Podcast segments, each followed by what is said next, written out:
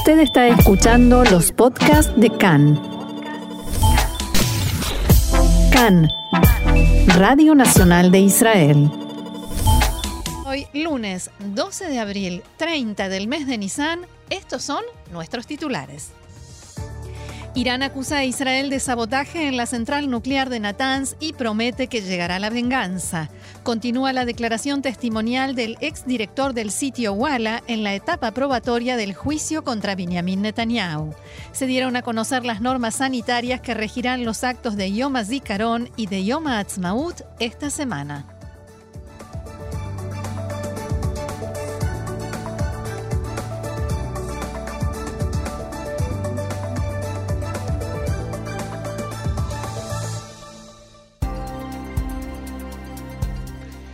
¿Y te parece, Roxana, que comencemos con la información? Tenemos una tarde bastante cargada de información. Como siempre, así es. El ministro de Relaciones Exteriores de Irán, Mohammad Javad Zarif, acusó en la mañana de hoy a Israel de sabotear, en sus palabras, la instalación de enriquecimiento de uranio en Natanz y prometió venganza.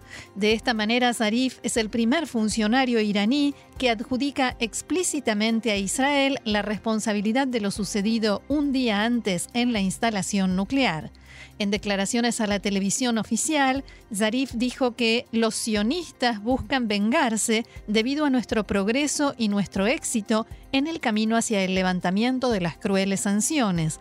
Han declarado públicamente que no lo permitirán, pero nosotros nos vengaremos de los sionistas. Unas horas antes de esta declaración de Zarif, el diario The New York Times informó citando fuentes de inteligencia estadounidenses e israelíes, que lo que sucedió en Natanz fue una gran explosión y que causó muchos daños al sitio de enriquecimiento de uranio. Según el informe, las fuentes dijeron que Irán podría necesitar ahora al menos nueve meses para renovar el enriquecimiento de uranio en esa central. Según el diario, la explosión fue una operación israelí secreta que destruyó por completo el sistema que suministra electricidad a las centrifugadoras en una parte subterránea de la central nuclear. Las fuentes que hablaron con el New York Times dijeron que este es un golpe muy severo para la capacidad de Irán de enriquecer uranio. También señalaron que no está claro si Israel avisó de antemano a Estados Unidos sobre el ataque a Natanz y si lo hizo, con cuánta anticipación. En una conferencia de prensa esta mañana, poco después de que se publicaran las declaraciones del canciller Zarif, el portavoz del Ministerio de Relaciones Exteriores de Irán, Said Hatifzadeh, dijo que el incidente en Natanz, que en el incidente en Natanz, perdón, no hubo filtraciones ni víctimas, pero podría haber causado un desastre, podría considerarse, dijo, un crimen de lesa humanidad. En un primer momento, las autoridades iraníes habían dicho que, abro comillas, hubo una falla en el sistema de electricidad cuya causa no está clara. Por la noche ya hablaban en forma explícita de un ataque contra las instalaciones de Natanz. El jefe de la agencia nuclear iraní, Ali Akbar Salehi, dijo que estaban ante terrorismo antinuclear y agregó que Irán se reserva el derecho de responder. Poco después, fuentes de inteligencia occidentales dijeron que Israel estaba detrás del ataque. Abro comillas, el Mossad es responsable de la operación y es un duro golpe para el programa nuclear, dijeron. A lo que agregaron, su momento no es una coincidencia, ocurrió inmediatamente después de que Irán celebrase el Día Nacional de la Tecnología Nuclear. Medios de comunicación iraníes informaron este mediodía que fue identificado el hombre que saboteó el suministro de energía eléctrica en la central nuclear de Natanz. Según el informe que cita fuentes de inteligencia locales, las autoridades están tomando las medidas necesarias para arrestarlo. Ni los medios ni el gobierno de Irán dieron más detalles al respecto. Roxana, cambiamos el ángulo de la información. En el día de hoy continuó el juicio que se lleva en contra del primer ministro Netanyahu en el Tribunal de Distrito de Jerusalén. Se, reanudó esta mañana la etapa probatoria del juicio eh, contra Benjamin Netanyahu, acusado de los delitos de soborno, fraude y abuso de confianza. A esta hora continúa el testimonio de Ilan Yeshua, ex director del sitio web de noticias Walla, que comenzó la semana pasada. La fiscalía presentó un intercambio de mensajes entre Yeshua y el dueño del sitio, Shaul Alovich, que es también uno de los acusados en el juicio, y estos mensajes son de febrero de 2015, unas semanas antes de las elecciones. En uno de los mensajes, Alovich escribió, cito textuales palabras, basta de hablar de Herzog, tengo todo el día problemas con, y entre comillas pone, el grande en mi asunto. Yeshua le responde que se está ocupando del tema. Cuando la fiscal de la causa le preguntó hoy en la declaración testimonial, a qué se refería Alovich cuando hablaba de los, problemas con el grande, Yeshua respondió que a los asuntos del primer ministro con la empresa Besek, de la que Alovich era principal accionista. Y aclaremos también, Diego, eh, Gaby, perdón, que cuando hablan, hace mucho que no me pasaba, que cuando hablan de Herzog, hablamos de Itzhak Herzog, que era candidato, el candidato rival de Netanyahu en las elecciones precisamente de marzo de 2015. Volviendo eh, al testimonio de Alovich, también dijo que quisieron difundir noticias negativas sobre Netanyahu abro comillas, para que Netanyahu no pensara que tenía a Walla en el bolsillo, pero que él eh, sabía que cada uno de esos contenidos negativos provocaba, según dijo, un estallido. O sea, Ilan Yeshua dijo que él era consciente de que si publicaba algo negativo sobre Netanyahu, tenía problemas. Tenía problemas. Yeshua también describió con lujo de detalles las presiones que recibió la redacción de Walla por la entrevista que hizo el periodista Dov Gilar con el primer ministro Netanyahu unos días antes de las elecciones. Según relató, Alovich y el ex portavoz Nir Hefetz exigieron que la entrevista no se publicara, incluso después de haberle hecho varias correcciones. El día de las elecciones, el propio Hefetz le entregó a Yeshua el video en el que Netanyahu advertía que, abro comillas nuevamente, los árabes fluyen en grandes cantidades hacia las urnas y que los traen en autobuses pagados por la izquierda. El video fue subido a la página central de Walla y Hefetz le envió un mensaje a Yeshua en el que decía que Netanyahu estaba satisfecho con el titular. Continuamos con más información. En el programa de ayer informábamos sobre un incidente que se produjo este fin de semana durante una manifestación en Jerusalén Este, en la que agentes de policía golpearon al legislador de la lista árabe unificada, Ofer Kasif. En la tarde de ayer, Kasif presentó una denuncia oficial contra la policía al tiempo que rechazó la afirmación del organismo del que él es responsable de lo, de, que él es responsable de lo sucedido. Perdón. Casif presentó la denuncia ante el Departamento de Investigaciones Internas de la Policía en el Ministerio de Justicia. Los oficiales de policía dijeron que Casif los había golpeado primero. La versión más reciente de los hechos ofrecida por la policía asegura que el legislador incitó a los agentes a golpearlo, que los desafió de alguna manera a que lo agredieran. En declaraciones a Cannes, Ofer Kasif aseguró que los dichos de la policía son una serie de mentiras. También dijo que, además de presentar esta denuncia, pedirá al asesor letrado del gobierno, Abihai Mandelblit, que abra su propia investigación sobre el incidente. Kasif dijo que esto es necesario debido a que es posible que haya intentos de obstruir la investigación por parte del Departamento de Investigaciones Internas de la Policía, o sea que los policías se investiguen a sí mismos. Por último, el legislador anunció que presentará una denuncia ante el sistema de seguridad de la Knesset por las amenazas de muerte que recibió, según dijo, a raíz del incidente. Ayer escuchaba a Gaby un comentario entre periodistas de esta casa de Cannes en hebreo sobre por qué es más grave que esta supuesta agresión se haya cometido contra un legislador, cuando los legisladores tienen garantizada la libertad de movimiento, la inmunidad, eh, siendo que de todos modos es grave que cualquier ciudadano sea atacado por las fuerzas de seguridad o las fuerzas del orden de un país. Y en la charla entre los dos periodistas que, conducían, que conducen el programa, uno de los programas de la tarde de Reshet Bet, de la radio en hebreo de Cannes, se podía notar que afortunadamente no hay experiencia aquí de lo que significa una dictadura y que fuerzas de, seguridad de un gobierno mm, de dictadura eh, atenten o golpeen o, o, bloqueen a un legislador. Claro. La, la discusión era muy teórica, sin la verdadera conciencia de lo que eso significa para una democracia.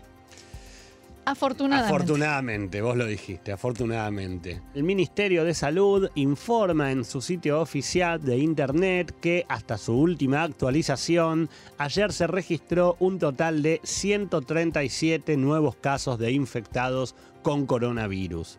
Según los datos proporcionados, sobre las pruebas realizadas, un 0,4% arrojaron resultados positivos.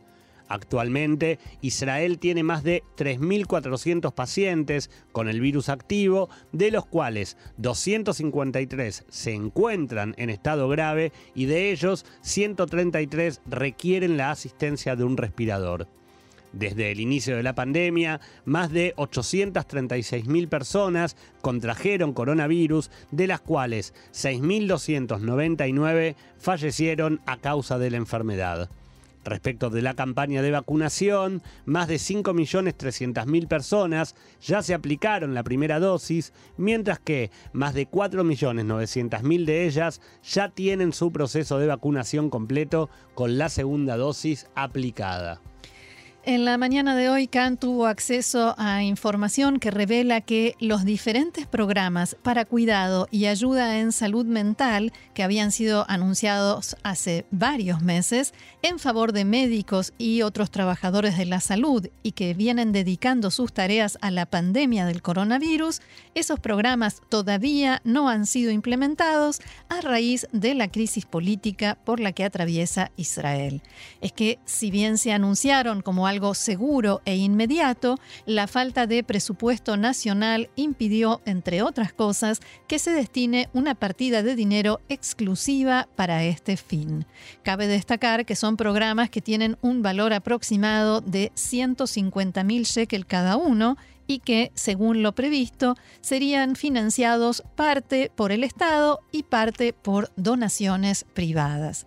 Según pudo saber Khan, justamente aquellos que pretendían colaborar de manera privada anunciaron que pronto se retirarán del proyecto si el gobierno no se pronuncia de inmediato con una respuesta para la puesta en marcha de este proyecto, o sea, para decirlo con más claridad, si el gobierno no destina la plata ya mismo.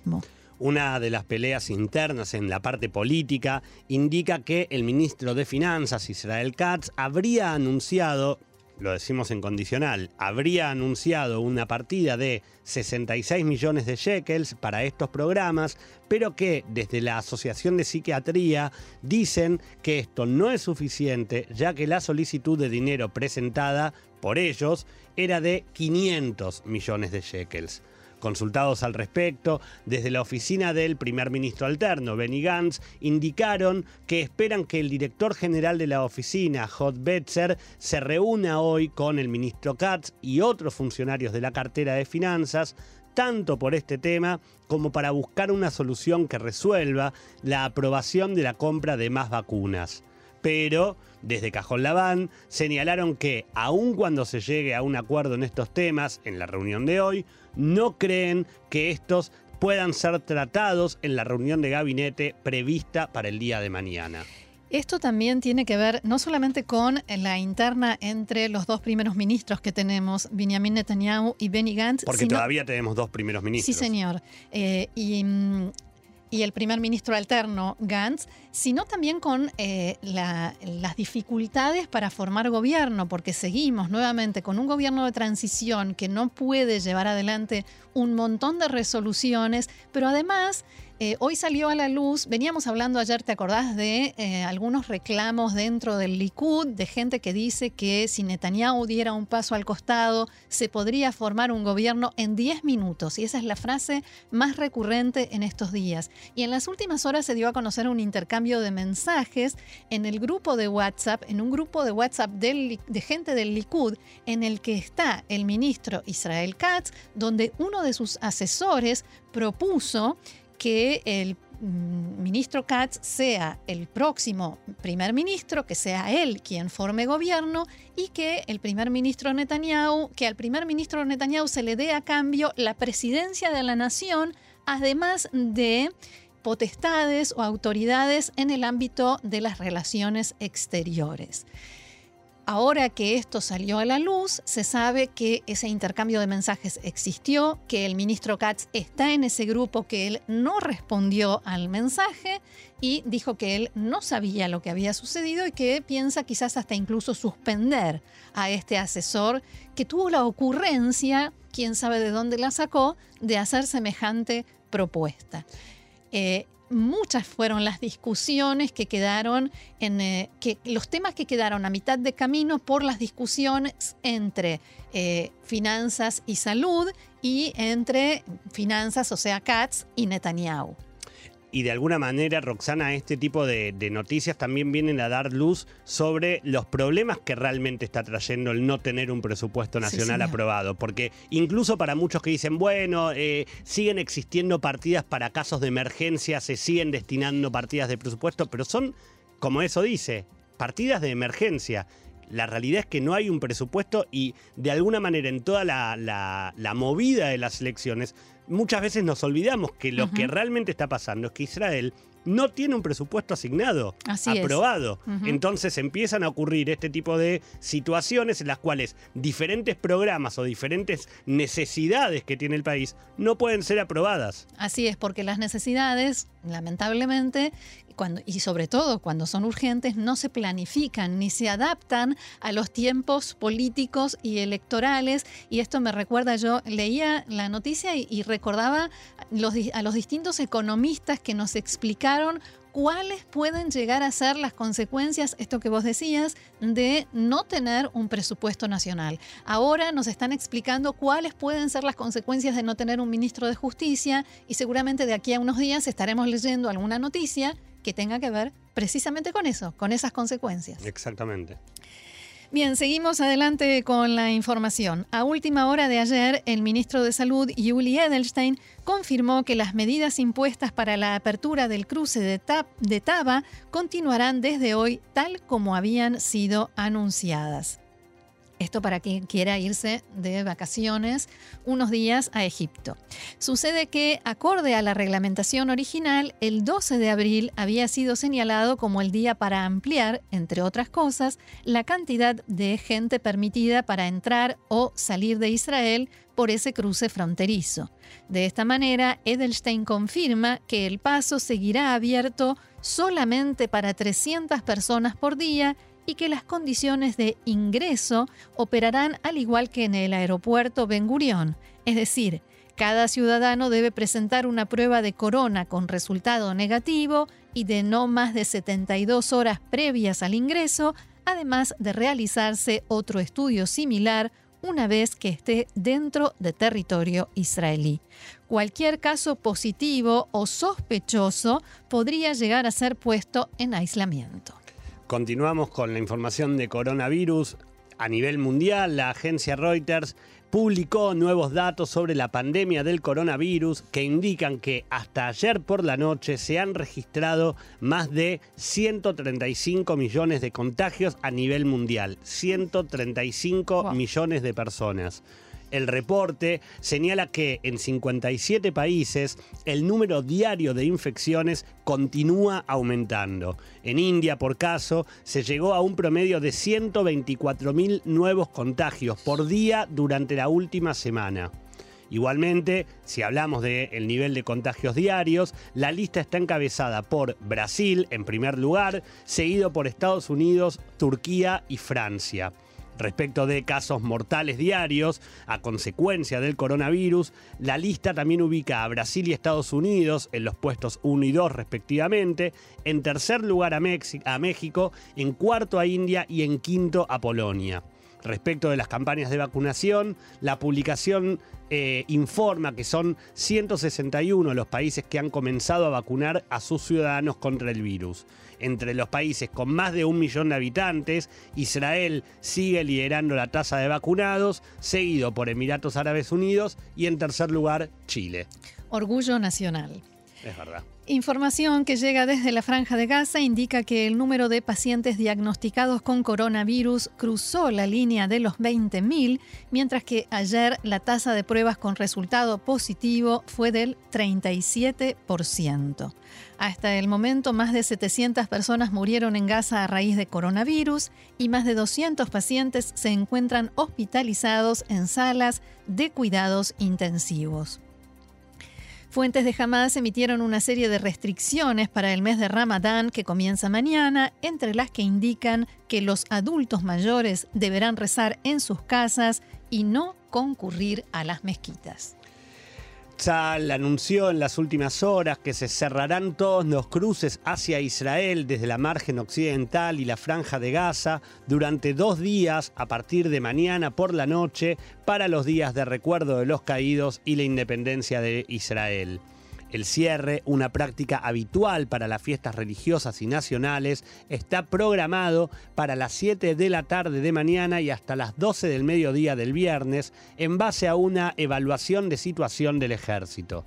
En Chal aclararon que se harán excepciones para casos humanitarios, médicos y especiales con la aprobación del coordinador de actividades gubernamentales en los territorios dependiente del Ministerio de Defensa el día de recuerdo de los caídos en las guerras de Israel y atentados terroristas, Yom Carón, comenzará formalmente mañana a las 8 de la noche con el sonido de una sirena.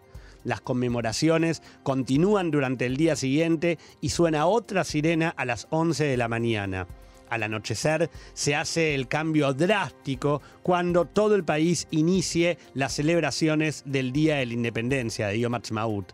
El cierre afectará a las decenas de miles de palestinos que trabajan legalmente en Israel todos los días, la mayoría de ellos en construcción y mantenimiento. Los ciudadanos israelíes todavía podrán moverse entre la margen occidental e Israel. Y luego de un año en el que las ceremonias conmemorativas y los distintos actos debieron llevarse a cabo sin presencia de público, el Ministerio de Salud dio a conocer los esquemas autorizados para la realización de los diferentes actos para los próximos días de Yom HaZikaron y de Yom HaAtzmaut, teniendo en cuenta los protocolos vigentes por el coronavirus. Vamos a comenzar por los actos oficiales, Gaby. Eh, exactamente, Roxana. Para los actos oficiales, la ceremonia en el Memorial, en el Memorial Nacional de los Caídos de Israel se, se llevará a cabo solamente con 200 personas y se regirá según la etiqueta verde el acto de Yad Lavanim podrá realizarse en un lugar abierto con hasta 400 personas, también con etiqueta verde. Aclaremos, Yad Lavanim es la institución que se ocupa del recuerdo de los soldados caídos y también de la atención de las familias, de las familias de los soldados caídos en las guerras eh, o en el servicio militar en Israel respecto de las ceremonias en el Kotel Amaraví, el Muro de los Lamentos, permitirán hasta 500 visitantes con etiqueta verde pero además deberá solicitarse cita previa. Habrá que sacar turno para poder ir al muro eh, durante eh, Ioma Sicarón. Recordemos, la etiqueta verde es el protocolo que indica que solamente pueden ingresar personas vacunadas o con certificado de recuperación de la enfermedad. Y precisamente todos los actos van a contar con la posibilidad de realizar pruebas rápidas de coronavirus para los asistentes que no presenten carnet de vacunación o de recuperación de la enfermedad. ¿Qué pasa, Gaby, con las visitas a cementerios en Yom Carón? Bueno, con las visitas a cementerios, durante todo el día miércoles, el mismo día de Yom HaZikaron, solo se permitirá el ingreso de aquellas familias que estén transitando un duelo y esto ocurrirá sin limitación de etiqueta, ni verde ni de ningún otro color. Cualquier persona cuya familia, eh, cualquier familia que esté transitando un duelo y quiera visitar un cementerio podrá hacerlo. Ese mismo día, las ceremonias de Yom HaZikaron se realizarán en los cementerios, las ceremonias generales, con el protocolo del Tapzagol, la etiqueta violeta, y sujeto a aprobación regulatoria. Esto quiere decir que podría variar como mucho mañana, pero se prevé que sea eh, con el protocolo del Tapzagol. Las familias en duelo que vayan a un cementerio serán recibidas por representantes de la División de Familias, Conmemoración y Patrimonio y los soldados del ejército colocarán banderas, coronas y velas en las tumbas de los muertos. Para aquellas personas en general, quiero decir, personas que no están transitando un duelo y quieran visitar un cementerio, se está recomendando desde el Ministerio de Salud que lo pueden hacer hasta mañana máximo porque el miércoles no van a poder ingresar. ¿Qué pasa con Yom Ha'atzmaut? Bueno, Yom Ha'atzmaut para el día jueves, cualquier acto de festejo o entretenimiento planificado deberá cumplir con las limitaciones del Taviarok, de la etiqueta verde, lo que permitirá que a las autoridades de cada ciudad organizar actos de hasta 500 participantes en lugares al aire libre, en lugares públicos, y de eh, hasta 50 personas sin cápsulas. Bien. ¿Y los actos en el cótel, en el muro occidental? Los actos en el cótel, y estos son actos para el día de Yom Ha'atzmaut, ¿sí? Lo, que habíamos mencionado antes era para, para Yom HaZikaron, para el día de Yom Ha'atzmaut, ceremonias en el interior de la sinagoga del muro occidental regirán según letrero verde, según restricciones congregacionales, o sea, cápsulas de hasta 50 personas. Ceremonias en, el, eh, en la plaza exterior del cótel, ¿sí? En la explanada. En la explanada. Eh, podrán oficiarse sin límite, pero con control sobre el número de participantes a la entrada del muro. Esto quiere decir el tag Sagol en la etiqueta violeta que indica cuál es el máximo de personas que puede ingresar por turnos.